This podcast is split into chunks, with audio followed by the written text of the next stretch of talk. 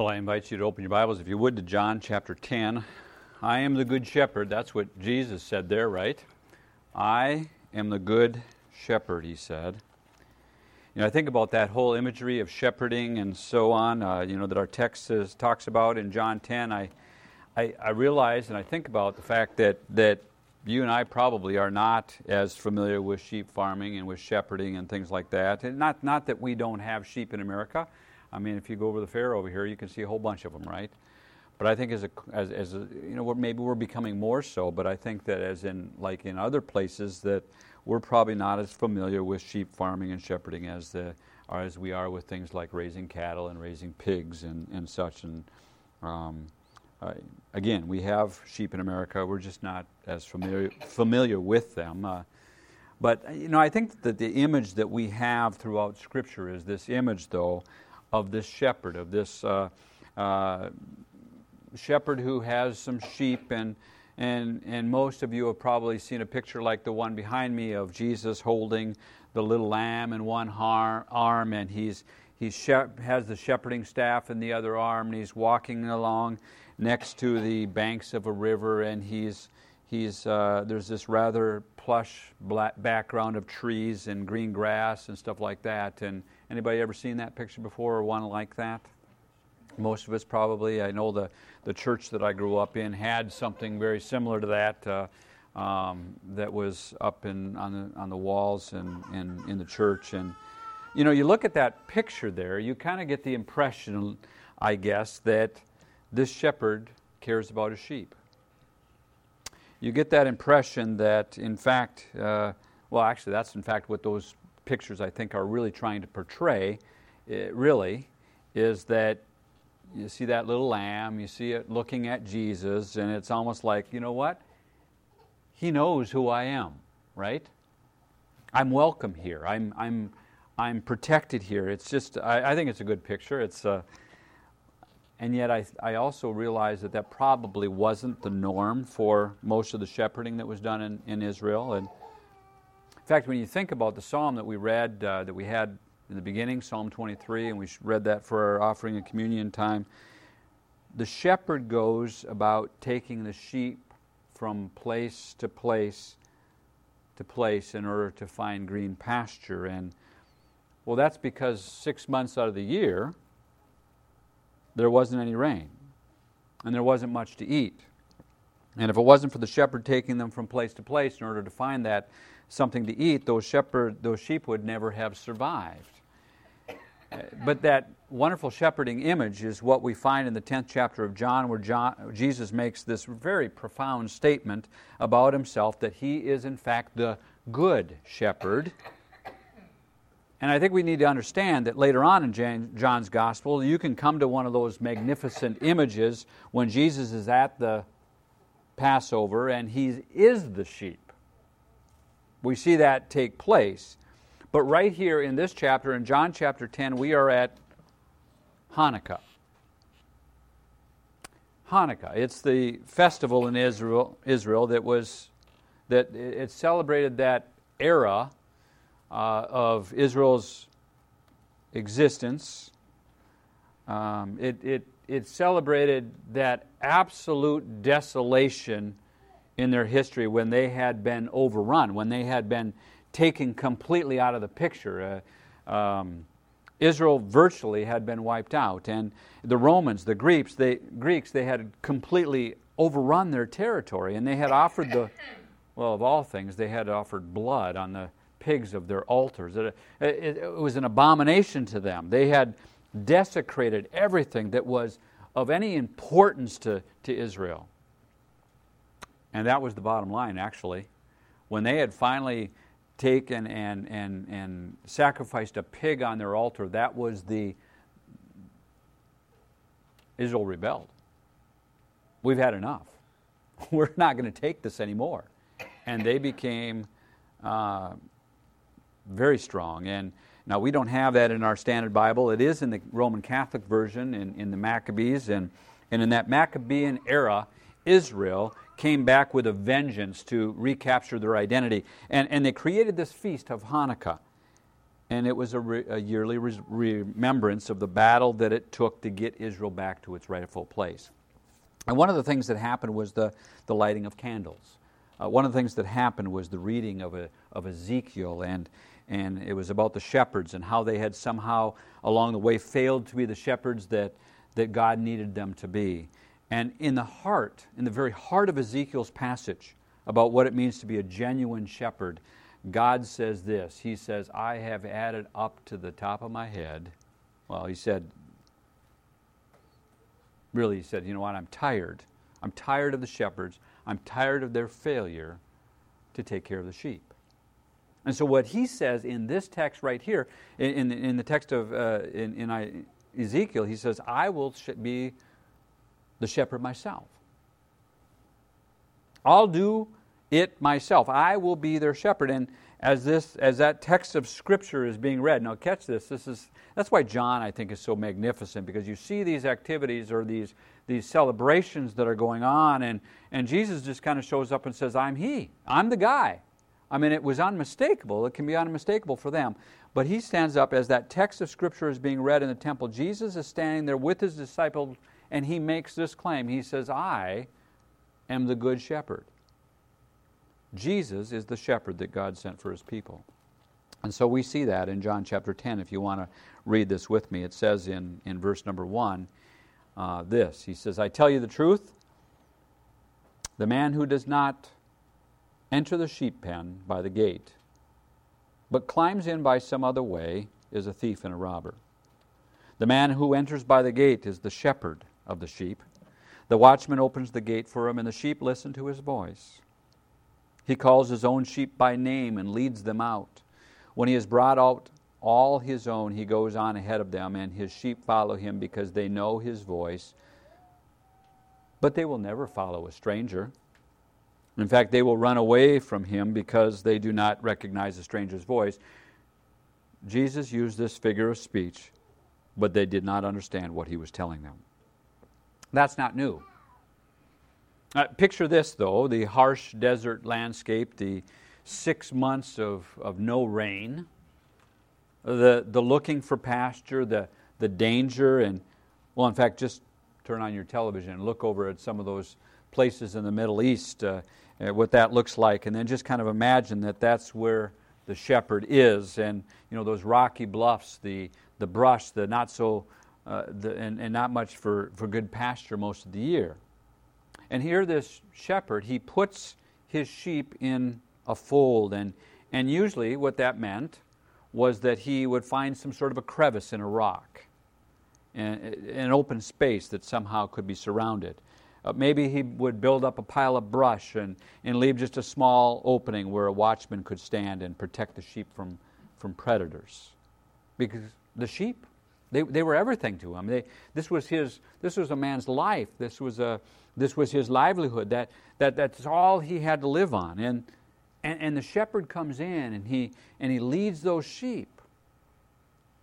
Only the shepherd can lead only the shepherd is the one who can lead those sheep because they'll, they'll only follow this particular shepherd. And I look at that and I just think, you know, sometimes, quite frankly, life gets hard, doesn't it? And, and you feel kind of like you're in that desert where if somebody doesn't come along and if they don't lead, if somebody doesn't, if somebody doesn't come along as a guardian, if someone doesn't put you in the crevice of a rock and, and surround you in some way and, and guard the gate that you almost feel like your life is, uh, well, maybe, uh, maybe you've never been there and maybe you've never needed a shepherd. But maybe you and I can identify with something like uh, we're going to see right here. Why don't you take a look at this?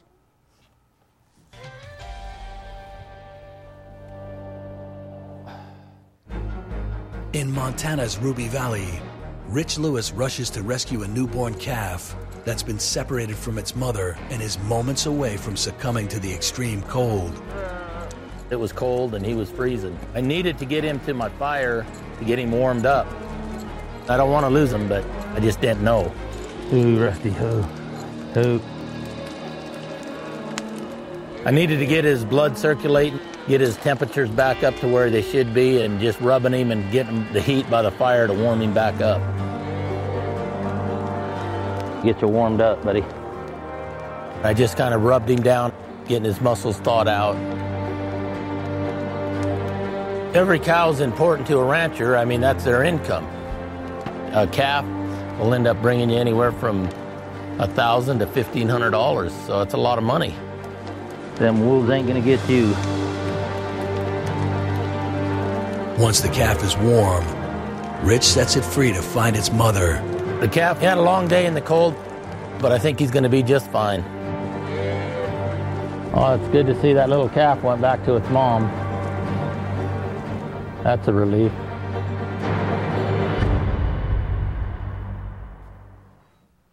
That's my new favorite show, Mountain Men. It's kind of a neat one where you know you, you know what it's about, right? To these guys who live up in the mountains, whether it's Alaska or Montana or there's some South Carolina and just places that people live in, in these things and they live off the land and that's where they get that's where they get their livelihood from and and uh, it's just uh, like I said, it's my new favorite show. Uh, where, where people are able to, to utilize the things of the land to be able to, to survive. And kind of used to be that way, didn't it?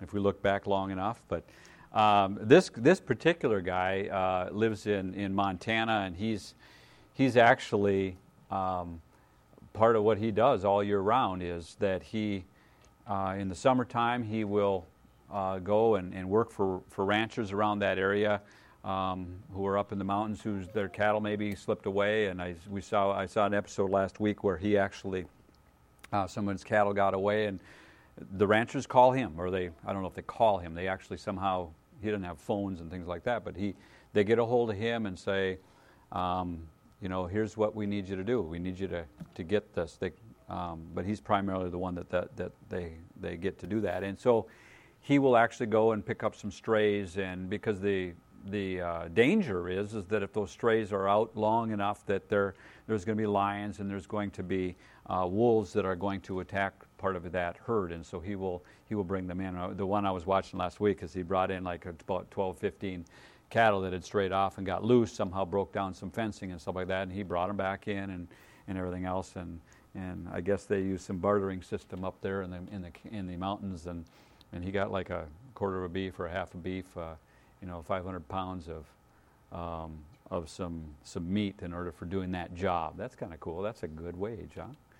Uh, but that's what he does during the summers. He works for those ranchers, and then during the winter he hunts lions because uh, lions can get uh, well. Actually, some I, some of the shows I've seen too, he doesn't always kill those lions or will scare them out of the area, but some of them he, he takes care of because they've gotten to be too too many, and they use all of that stuff. But it's just an interesting thing because there's these predators that, that if they are in there, if they become too numerous, they're going to wipe out their livelihood. And you, you see him in this last video that we looked at. Is just that image of, of him protecting that little calf or him protecting those cows and trying to make sure that they're being watched. And he's, wa- he's not only watching, that's why I like this one, that's why I used it, but he's not only watching for himself, he's looking, he's watching for all of the ranchers that are around them.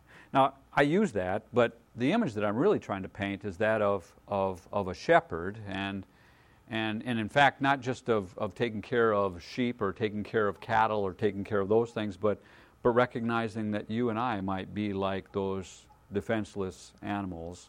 It's hard for us to believe that or to think that way in America, right? Uh, and yet, the fact is, is that there are times in our lives maybe that we feel like the predators are just coming in, and, and in fact, we are the prey. And, there doesn't seem to be anything of uh, be any ultimate explanation to all of what's going on. There's, but there's one person who seems to make a difference, and that is the shepherd, the, the one who is willing to come in and to lead the sheep to protective places. I, I just think it's interesting how the 23rd Psalms talks so clearly about the Lord being our shepherd and who leads us into those green pastures, who, who restores our soul, who watches over sheep with such great care. Now, just a side note on that, in the New Testament, outside of the image of Jesus being our great shepherd, the, this shepherding imagery is really is also applied to the elders of the church. the elders of the church who are the shepherds. Uh, they're the ones who collect this sort of imagery of, of being the people who provide the church with protection, who are shepherding and are taking care of or bringing care for the, for the flock. But in this text, Jesus clearly states, I am the good shepherd. And I want to be the shepherd of the sheep who protects them, who leads them and who guides them. In this text, Jesus so clearly says, I am the good shepherd. Well, he goes on to say that they don't understand uh, according to verse number six, but he says again in verse number seven, if you want to take a look at that. It says, Therefore, Jesus said again, I, I tell you the truth, I am the gate for the sheep. All who ever came before me were thieves and robbers, but the sheep did not listen to them. I am the gate. Whoever enters through me will be saved. He will come in and out and find pasture. The thief comes only to steal and kill and destroy. I have come that they may have life and have it to the full. One of my favorite verses, John 10 10. Verse 11 I am the good shepherd. The good shepherd lays down his life for the sheep. The hired hand is not the shepherd who owns the sheep. So when he sees the wolf coming, he abandons the sheep and runs away. Then the wolf attacks the flock and scatters it. The man runs away because he is a hired hand and cares nothing for the sheep. Well, we've all got the picture, right? Don't we? You've got this uh, crevice in the rock, maybe some brush built around it, uh, and uh, you have that one little narrow slit that's open for sort of a uh, where the shepherd would lay down at night and, and sleep right right in the gate, uh, lest uh, unless a, you know like a predator would come and, and, and or a, a, false shepherd would try to come and try to steal those sheep. Uh, this shepherd, the picture I think we have painted here is that this shepherd is willing to do battle for these sheep. Oh, the hired hand or the, the watchman, the one who gets paid to stand at the gate, he sees the wolf running. What does he do? He runs away. But not the shepherd, because the shepherd owns the sheep. The shepherd knows the sheep. The shepherd loves the sheep. And so the shepherd stays and fights for the sheep, even if the shepherd has to die for the sheep. I got to thinking about this the other day. I, you know, if you watch the news, you can't miss the fact that in our world that there are Christians, uh, there are Christian people in our world that are being persecuted for their faith. You know, when we stop to think about this, uh, we stop long enough to realize those of us who happen to live in this particular place in, in America, we have the freedom to be Christians and to be here. And I have the privilege to be able to stand up and to preach every Sunday without having anybody, um, any, any kind of repercussion at all. Um, that's not true around the world. There are dozens of countries where people suffer every day for the privilege of people or for the privilege of being Christian. People die actually for their sheep. But in America, we uh, sometimes I guess we get some sneers, we get some jeers maybe from time to time, but but we're not going to get thrown into prison. Well, at least not yet, right?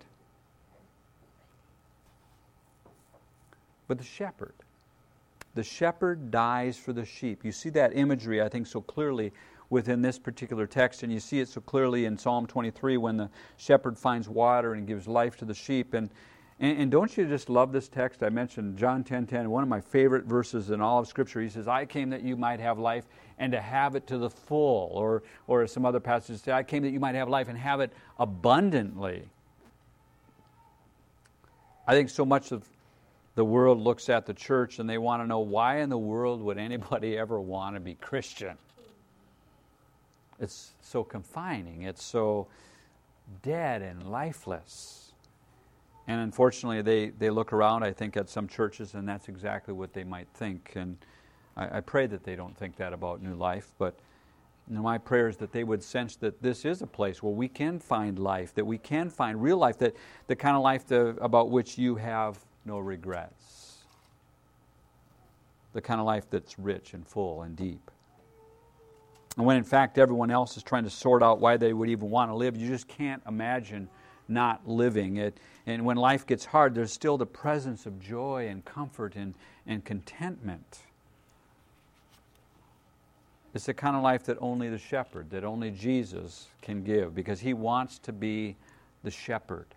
He wants to come into people's lives and he wants to give them life and give it to them abundantly, give it to them, give it to them to, to the full. He wants to come into people's lives and, and just give them this life that to come in and give us something that, that allows us to live. Well, this shepherd, this, this good shepherd, repeats himself again in verse 14. If you want to look at that, I am the good shepherd. I know my sheep, and my sheep know me, just as the Father knows me, and I know the Father, and I lay down my life for the sheep. I have other sheep that are not of this sheep pen. I must bring them also. They too will listen to my voice, and there will be one flock and one shepherd. The reason my Father loves me is I lay down my life only to take it up again. No one takes it up from me, but I lay it down on my own accord. I have authority to lay it down and authority to take it up again. This command I received from my Father. A sheep pen here, a gate, a shepherd, and the flocks are coming together. And you look at this motley crew of sheep and you think to yourself, man, they all look alike, right? And not being a shepherd, they all look alike to me. I mean, how do you tell them apart? Well, I had to read up a little bit on sheep, and it's just, it's, it's, it's really my understanding that sheep have been kind of given a bad rap. I've told, maybe mentioned this before. I mean, I just, uh, it seems like, well, we think that sheep are dumb, that they're dumb animals, that they're just really stupid. I mean, just really, really, really dumb. And they've gotten, we've, we've seen that. I guess it all maybe depends on your perspective. I mean, certainly sheep are followers, and they do do dumb things, but, but I got, uh, got to uh, reading about this, uh, and, and, and uh, from what I understand, they're really very smart animals. I mean, my understanding is that you can walk up to a sheep pen and you can have 100 or 200 sheep in it, and you can walk up and a, a, a young boy can, or a young girl can, you know, somebody can play, uh, this, this, this kid can play a flute and, and you, you know, play a certain tune or whatever, and 12, 15 sheep might, maybe 20 sheep would maybe follow, just follow right out of the pen, just by, the, by that. Uh, nobody looks, none of these sheep look to see if they've got the right tag number, nobody compares the barcodes, or, because the sheep know the shepherd's voice. And so the shepherd plays a tune. The sheep just follow along because they know the shepherd, and the shepherd knows the sheep. Well, maybe the closest that we can come to understanding that is just maybe watching a mom with her, her young child, their little baby. Uh, we have, um, well, they're older now. When I first started driving bus, we have a, a, a set of twins on there. Um, on our, on our bus, and I still can't tell them apart. They're now in fourth grade. Um, the only way that I can tell them apart, these two twins, is that one of them has a little tiny mole right here. But if they come on the bus with dirty faces, you can't tell that, right? but I, am serious. You got to actually, and so it, it's hard to just. So you're looking intently as they're walking on the bus, and you're trying to see if you can see that mole because some days it's not as bright. Does that happen? Some days the moles are not as dark. Are they darker in the morning than they are at night? I don't know. Sunshine. Sunshine, is that what it is? But they come and walk across them the whole time. Well, now actually, I, um, the one, the uh, one of them, as I don't know if it's the older or the younger, but the one is wearing actually is wearing. Well, they both wear glasses, but the one wears hers more, and she has purple glasses. Well, they used to have different colored glasses, but then when they get a glasses changed, and then they get something that's really close and you can't tell when they walk in front of if it's purple, if it's brown, or if it's red, or whatever it is. And they got two sets of glasses, and one gets broken. And uh, so, in other words, you know, you know what I'm saying. You can't tell. I can't, except for that one little mole. That's the only sure-proof way, and, I, and that's not even good enough because if they walk by too quickly, I can't tell which one it is. Um, But you know what? Their mom knows. Their mom knows exactly. Um, and she can actually tell which one it is by just their voice. I was talking to her, and she says that. You know, I says, "Yeah, yeah." She calls, and there it is. Um, as soon as one starts talking, she can tell. How can you do that? I've listened to them for four years on the bus. I can't tell by their voice. They all sound the same. So whenever I see one of them up and doing something bad, I just mention both of their names, unless I know which one's sitting in which seat. Sit down, you guys.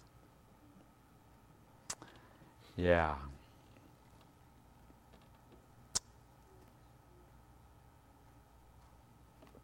Sheep and shepherds, I think, are a lot like that. They know which one it is by the sound of their voice. That amazes me. They know each other well enough to follow. Jesus I, wants to be that kind of shepherd. He wants for us to understand that He wants for us to follow Him and to know His voice. Now, this text says that we won't be the only ones, and I think we understand that. It's, uh, there are sheep in other sheep pens, he says. It's, it's, it's his anticipation that there's going to be Gentiles, not just Jews. And quite frankly, my guess is that you and I are going to wake up on resurrection morning someday, whenever that happens to happen, and we're going to look around and we're going to just be surprised that some of the sheep are there because we didn't think that they were going to be. And frankly, that may be the other way. Some people may be surprised that we're going to be there. But that's all right, because you and I don't have to know the sheep. We only have to know the shepherd. The shepherd knows the sheep, and he'll figure out who's supposed to be there. Say, that's right. And the right ones will hear his voice, and they will come. They will come. The sheep will come because they know the voice of the shepherd. Now, the how, note how the paragraph ends down here in verse number 19. Take a look at that. At these words, the Jews were again divided. That's no shouldn't be any surprise, right? Many of them said, He is demon possessed and raving mad. Why raving mad? Why listen to him? But others said, These are not the sayings of a man possessed by a demon. Can a demon open the eyes of the blind man? Remember last week? Chapter 9? So here's the bottom line Jesus wants to be your shepherd. He wants to be my shepherd. He wants you and me to be in his arms. He wants you to be in the flock that's coming along behind him. He wants to be your shepherd. He doesn't want to just be the good shepherd, he wants to be your shepherd. And there are some, there are some who listen to his voice. And they say, Man, this guy, he is nuts. He's a madman. He doesn't know what he's talking about. He's raving mad. He's a lunatic. And others look at him and say, But did you see what he did to the blind man? You can't be some you can't be something nuts and then heal blind people.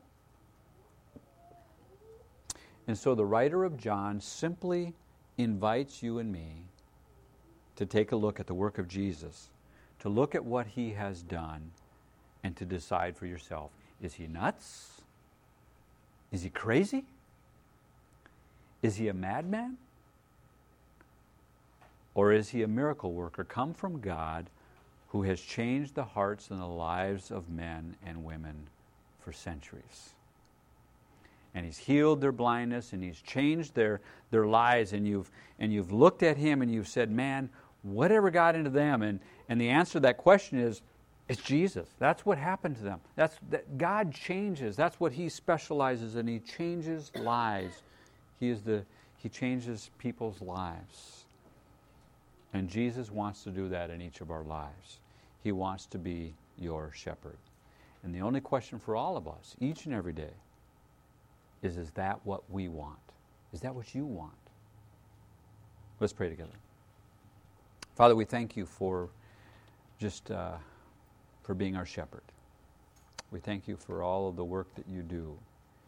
just leading and guiding and protecting and and uh, more than that, just being our Savior and being our Lord. And Father, I pray that um, that you would help us to obey the promptings of the Spirit as as uh, He guides us and and leads us closer and closer to you. I pray for us specifically as a congregation that we would always listen to your voice.